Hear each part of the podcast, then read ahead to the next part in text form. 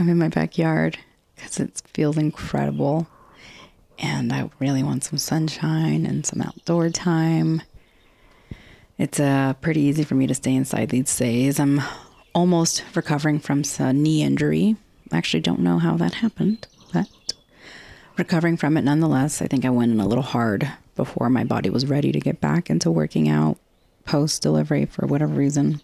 Maybe due to inactivity, I don't know. Whatever it is, I've had like a knee injury for the last couple of months. So I've been going a little bit easier on it. It still hurts, but it doesn't hurt as much. So I'm hoping now that the weather's great and consistent to get back outside. And here's the start. You're doing it with me. Anyway, I hope you guys all heard that bonus episode I had with my mom where we discussed forgiveness and a little tidbits on what that might look like for some of you and for us and for everyone.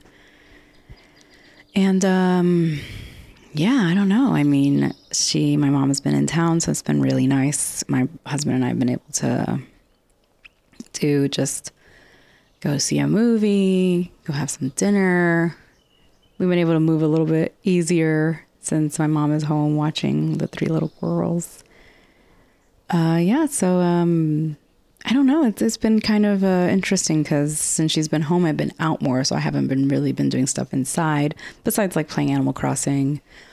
And so, you know, that's been interesting and fun for me to tap into a little bit more of that gaming aspect.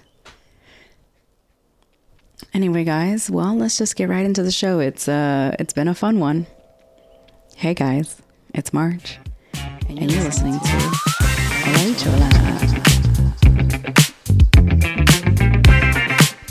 All right, so this episode opens up with some Monopoly. And we learn that Miss Jessie Buss, has metastatic cancer. And so that's been the reason why she's been having these strokes and these, you know, episodes.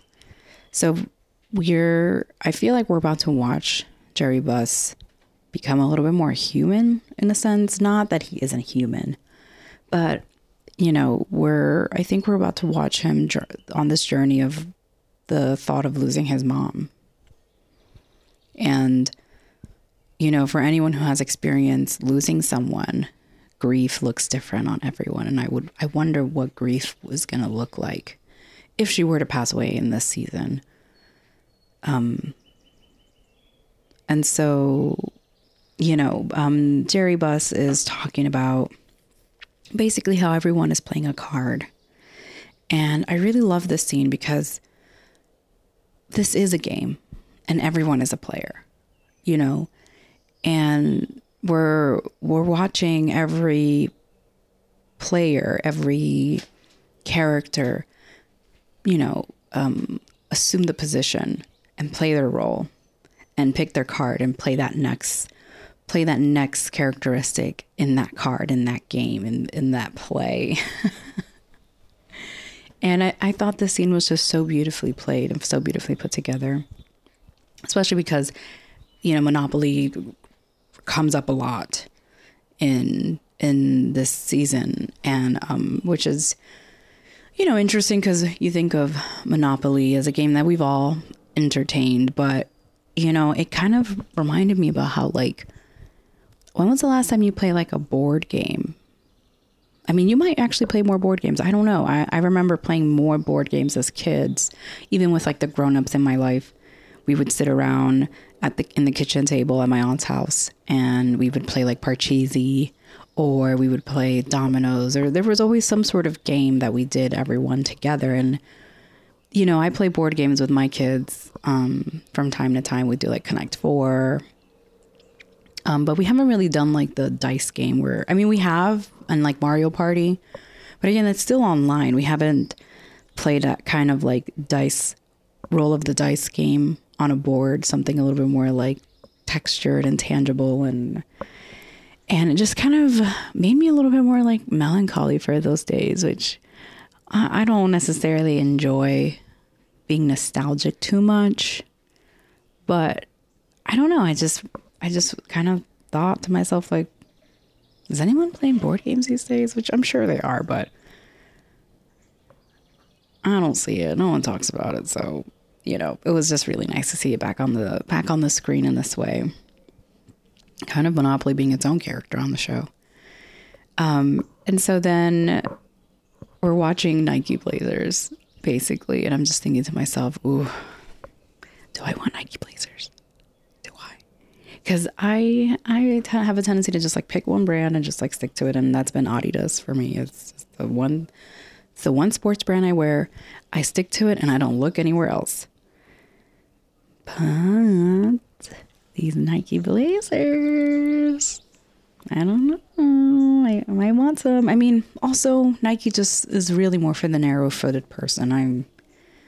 I can't. I have to go up like 1.5 sizes just to wear Nike, and that ain't cool. That ain't cool. Okay, so now the next scene is we're at the game. Paul's on the floor, and he's like, you know, he's sweating, he's screaming, he's hollering. And suddenly Jack Nicholson is out here just like screaming at Paul. Honestly, I went down a whole rabbit hole of Jack Nicholson, and I'm just going to say I'm not unpacking that right now. I'm just not unpacking that right now. But wow, that was awesome. That was really fun. Now Paul has a choice to make. He can call Spencer to come in and bring in he can call Spencer. He can choose Spencer to get on the court, to score some points, to take the beating, to take it. And he doesn't. And he chooses Landsberger.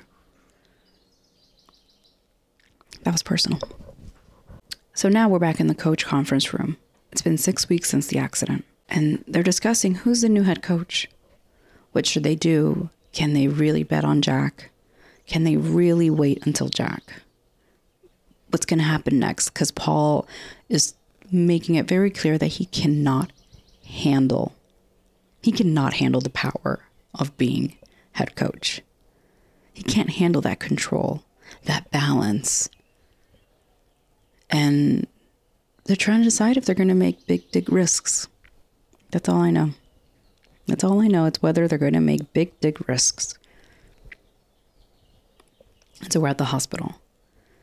And McKinney has lost something. So we're back at the hospital, and Buss is coming in, and he's talking to McKinney. And McKinney can't even hold a pen, can't even grapple, you know, a transfer between one hand to the other. And so Buss has to decide what's next. What's next for me? What's next for us? How much longer can I hold and wait? And Buss is moving that bussy. He's moving it around, and he's moving it fast. He's trying to get the deals. And they're talking to each other, and we have Buss and McKinney looking at one another like, what are we going to do? And there's all these sweaty close-ups. And now suddenly we're in a place of dynasty. And, you know, this show has really made some choices on their filters. It's kind of all over the place. At one point, it feels like the show already feels like it's retro because it is shot in a retro manner. But then these close-ups, they have these close-ups, these really unforgiving close-ups. It almost feels like a Check It Out, like a Check It Out episode. So it's like a mix between Check It Out, you know, Tim and Eric and their segment with, oh my God, his name, Jerry Buss. Oh my God, his name's passing me right now. Yeah, so it's kind of like all over the place. Kind of like me right now. I'm feeling myself a little bit all over the place. And so we're back at the coach's office, and it's Paul and Pat, and they're trying to decide, okay, are we going to be the team? Are we going to be the coaches? Are Paul and Pat going steady? Because in this scene, it really feels like they're deciding whether or not it's going to be them two. They're just going to hold hands into the court set. But overall, I was just feeling really hot and sweaty because I just thought like, wow, these two, this dynamic duo, I think they're going to do pretty well. You know, but I also think, can they do really well? Can they continue to keep this like heat going between them? Keep this fire alive? Because Pat is really doing the uplifting. He's doing the load work for someone like Paul, who just cannot and will not assume the role without such weight. And Pat is just telling him, take it easy, take a deep breath. You got this. You were built for this. You've worked for this. You have the strategy. You know the mind of Jack. Bring those two together. And it's just so exhausting to watch Pat uplift someone who just does not want to be uplifted. And honestly, that's okay. But just move the fuck out the way. That's it. Just move out the way. Move out the way, Pat Paul. Pat Paul, Pat Paul, Pat Paul. We're building up for the Boston and Lakers game. We're watching Magic play. And we're watching Magic watch Bird play. And he's having a dialogue with Bird through the screen as if they're talking to one another. And we're getting inside the mind of Magic and a little bit of how what he watches is influencing his determination in the game. And you know how he's going to play, how he is going to perform. He's looking at this almost a little bit as a performance. Like he's still almost in like a perfunctory mode. He's still performing for everyone. You know, they're coming to watch a show. It's not just about basketball. And so the dialogue between Magic and Bird in the scene really kind of tells me that at this point in time, the basketball is definitely great, but it's really more about the performance. It's more about the acting. We're still acting at this point in time. One of my favorite scenes of this episode is the TWA airplanes. The TWA airplanes. I mean, they're absolutely incredible. They were incredible as in like they were just so stylish and so gross at the same time. You know, because like you could smoke in them, and so everything probably just like smelled disgusting. But just that red and that white and that brown, because I haven't seen planes look that elegant.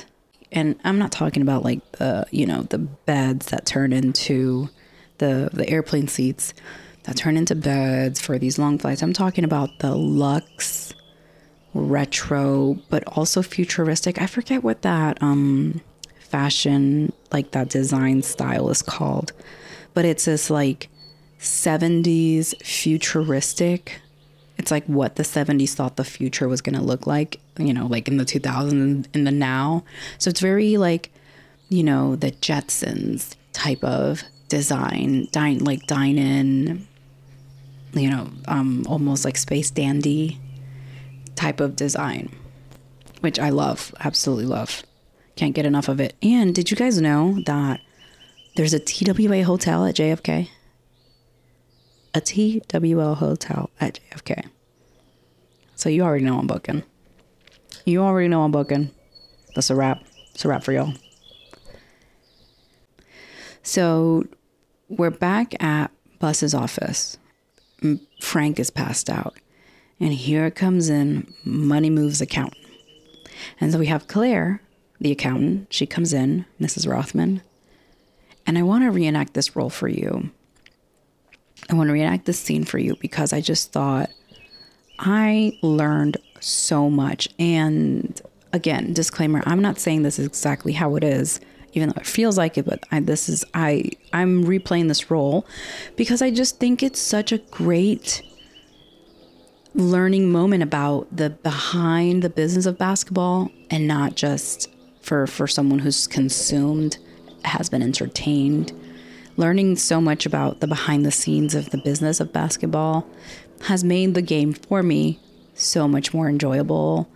And, you know, I kind of understand what everyone else kind of talks about a little bit, not that much, but just these trades and the cost behind these trades and seeing the genesis of that is really fun. Okay, so let's reenact. So I'm going to play Claire Rothman, Buss, and Frank.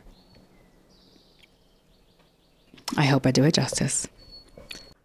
Okay, so here comes in Claire, and she knocks. Well, you weren't wrong about your mother.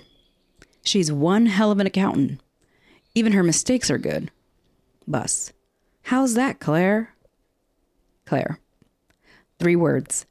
Depreciation of assets. Frank. Depreciation of assets? We're going to need more words. Okay, it's like this. Every team pays their players as employees, but according to the IRS, they're also assets, which means we should be able to deduct their total value, and depreciation over time. Buss. Yeah, their salaries. Rothman. No, we already wrote off their salaries. That's just what they earn. The total value, that's more murky. That's what they're worth. Without these players, we don't have a team. So in that sense, their total value to the business might be the total value of the business.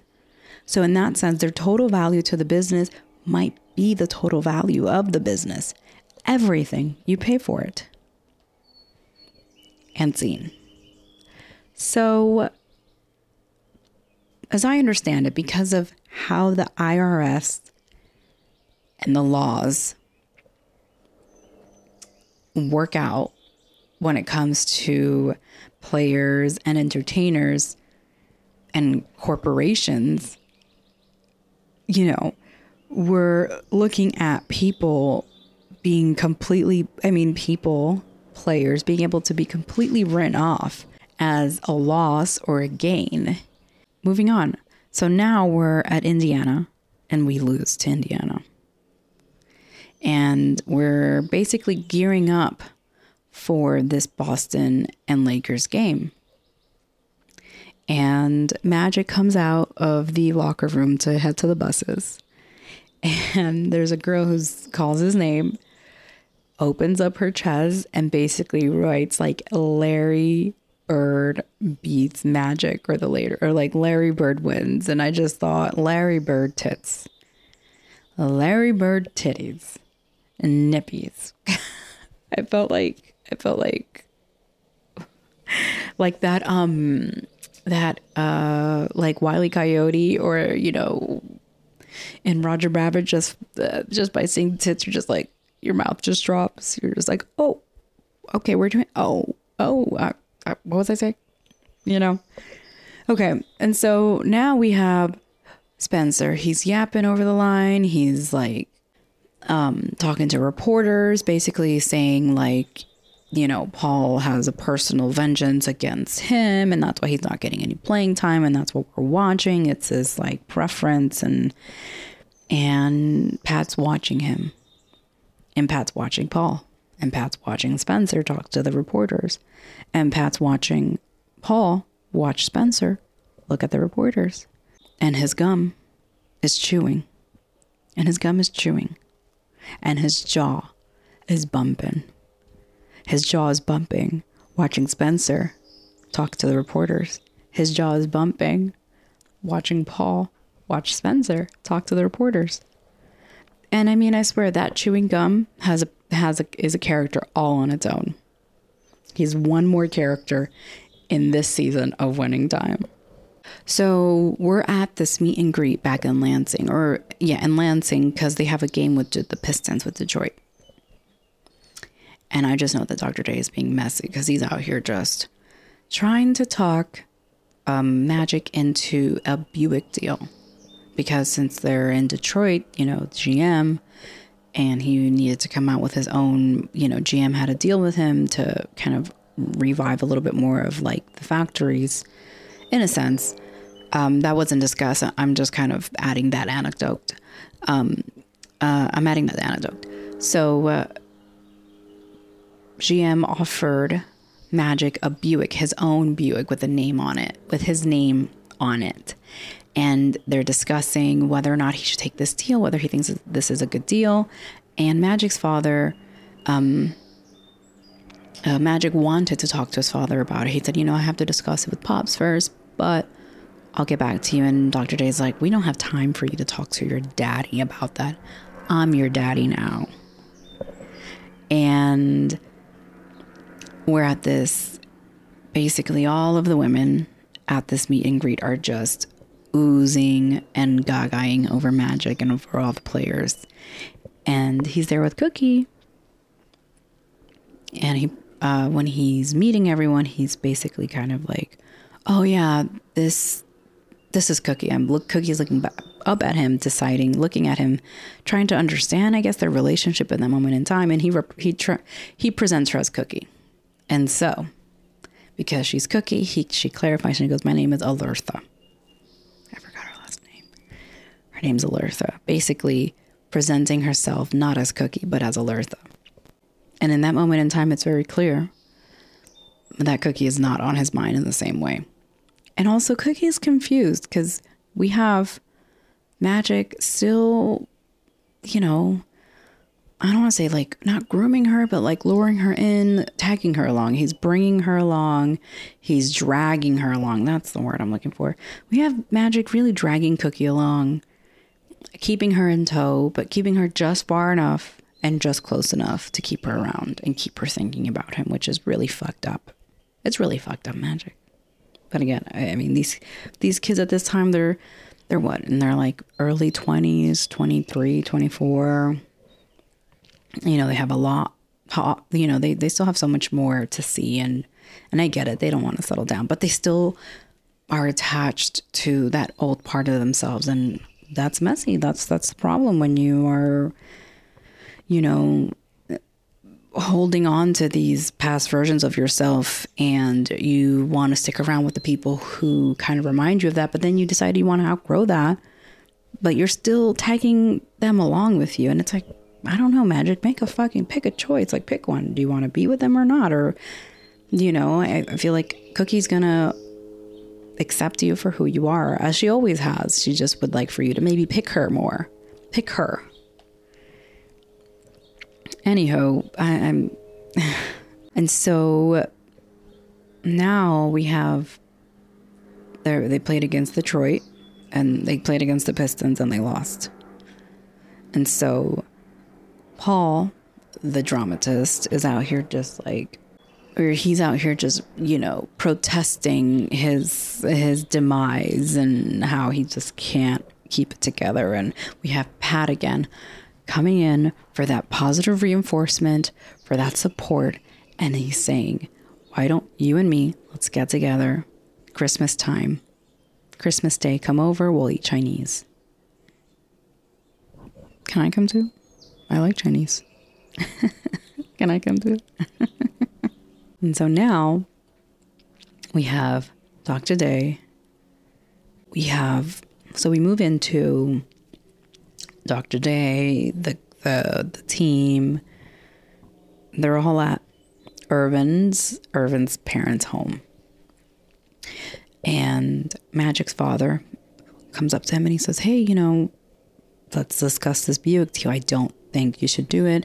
The guys at the factory are saying it's not a well-made car. It's a bad deal. You're going to like lose at the end of it.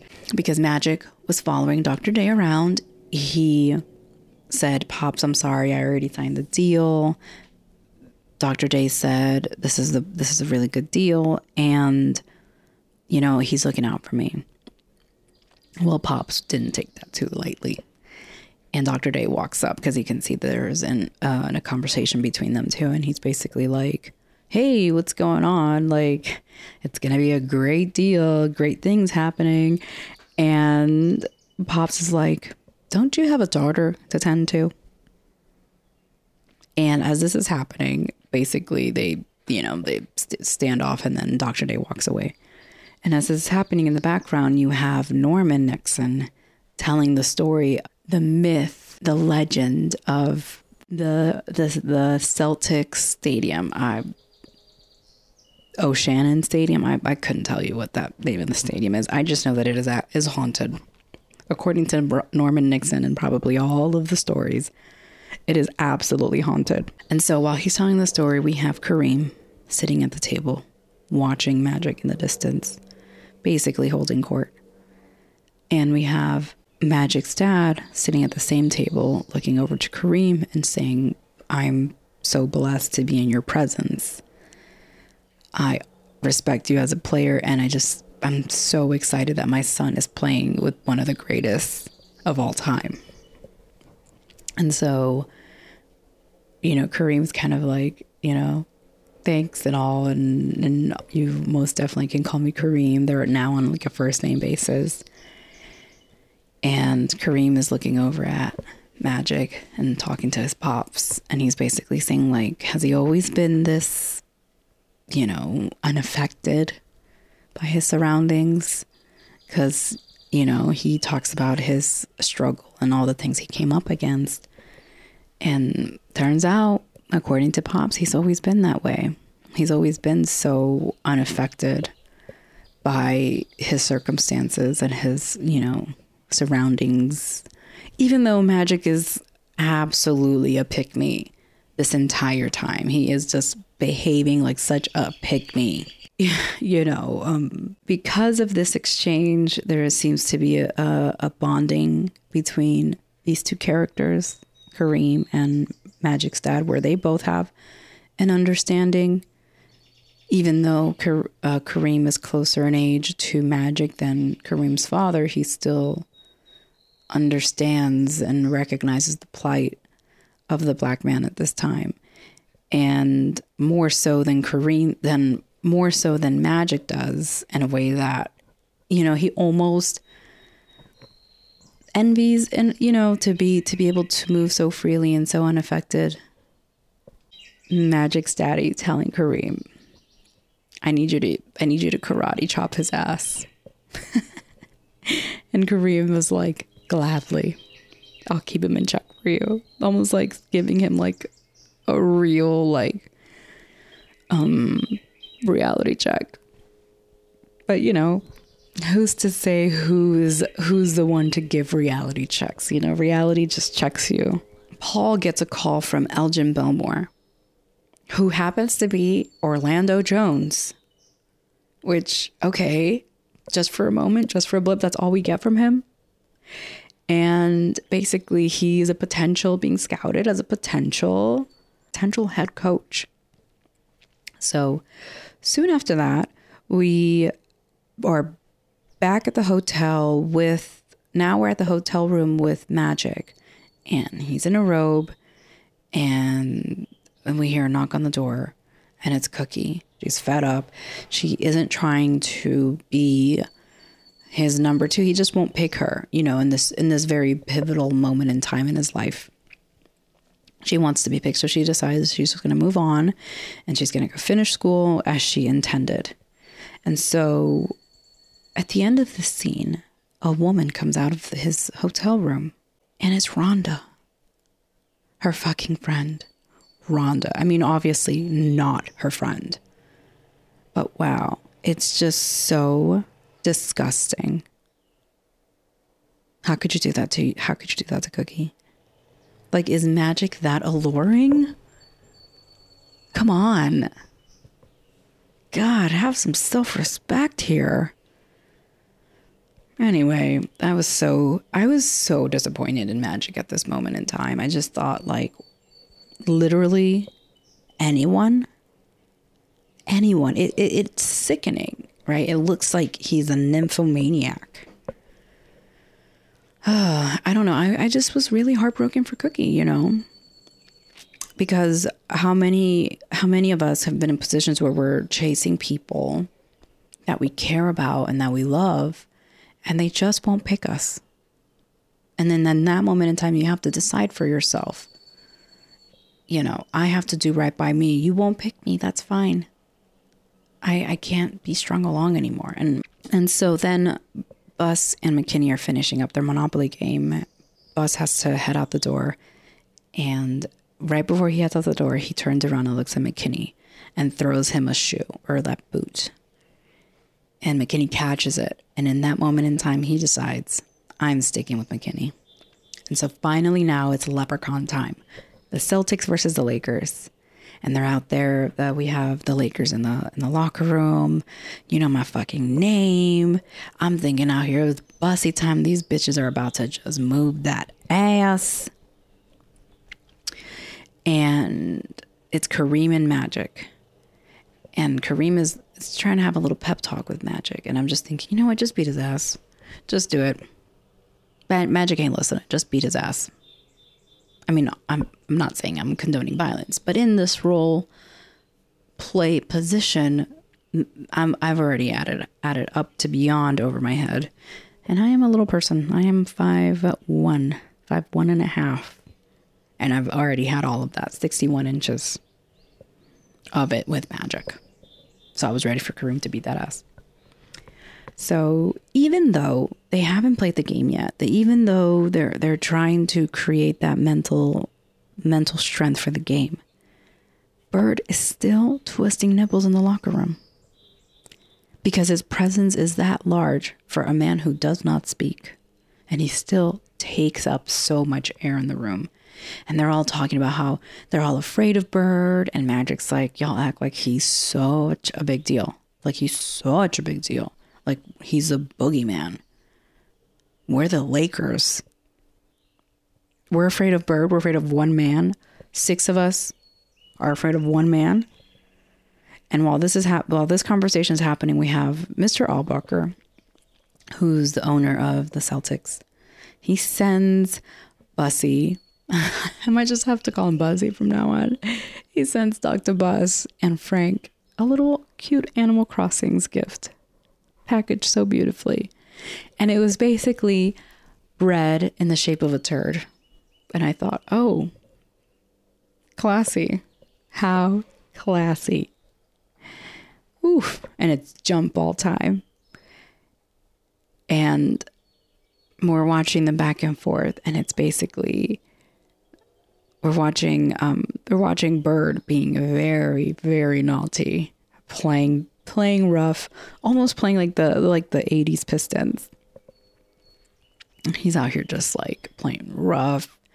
And obviously there are no refs at this game. Refs aren't making call. No one is doing anything. It's just ridiculous how they're just basically, you know, I don't know. They just seem like they're blindfolded. I don't know where the refs are. There aren't any calls. The Lakers are just eating the floor up. And so in this moment, Paul has to decide if he's going to ball up in the fetal position or take up some fucking space. And you know why? Because we have Pat telling him to do so. You have to make a choice.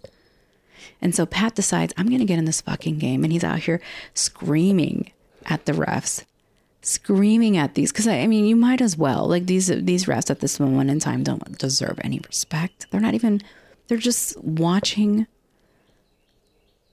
They're watching the paint dry at the stadium. That's what they're doing. That's what they're watching.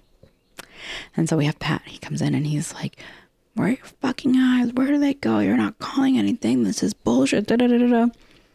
And basically, he gets kicked off the game in such a beautiful way. And I just can't wait to see more of that. I want more of that.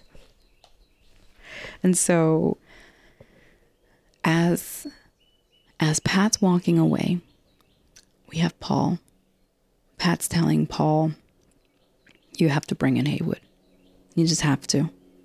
He can do it for the team. And so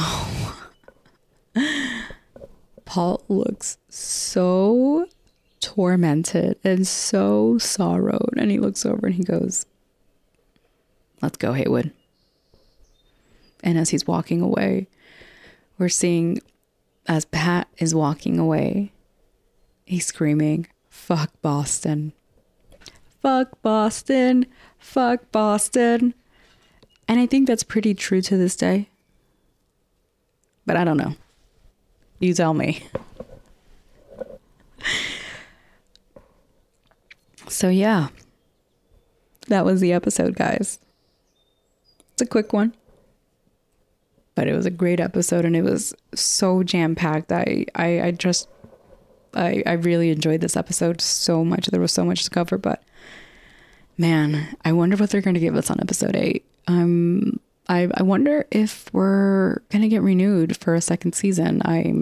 It'd be interesting to see what they would continue. And I think if they're going to renew it for a second season, then maybe the ending of this season isn't the end all.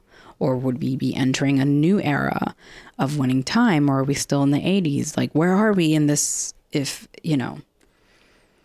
this time frame? I don't even know what time is. I mean, I know we're still in the season, but I don't know, like, what month. I think we're post-Christmas, post-New Year's.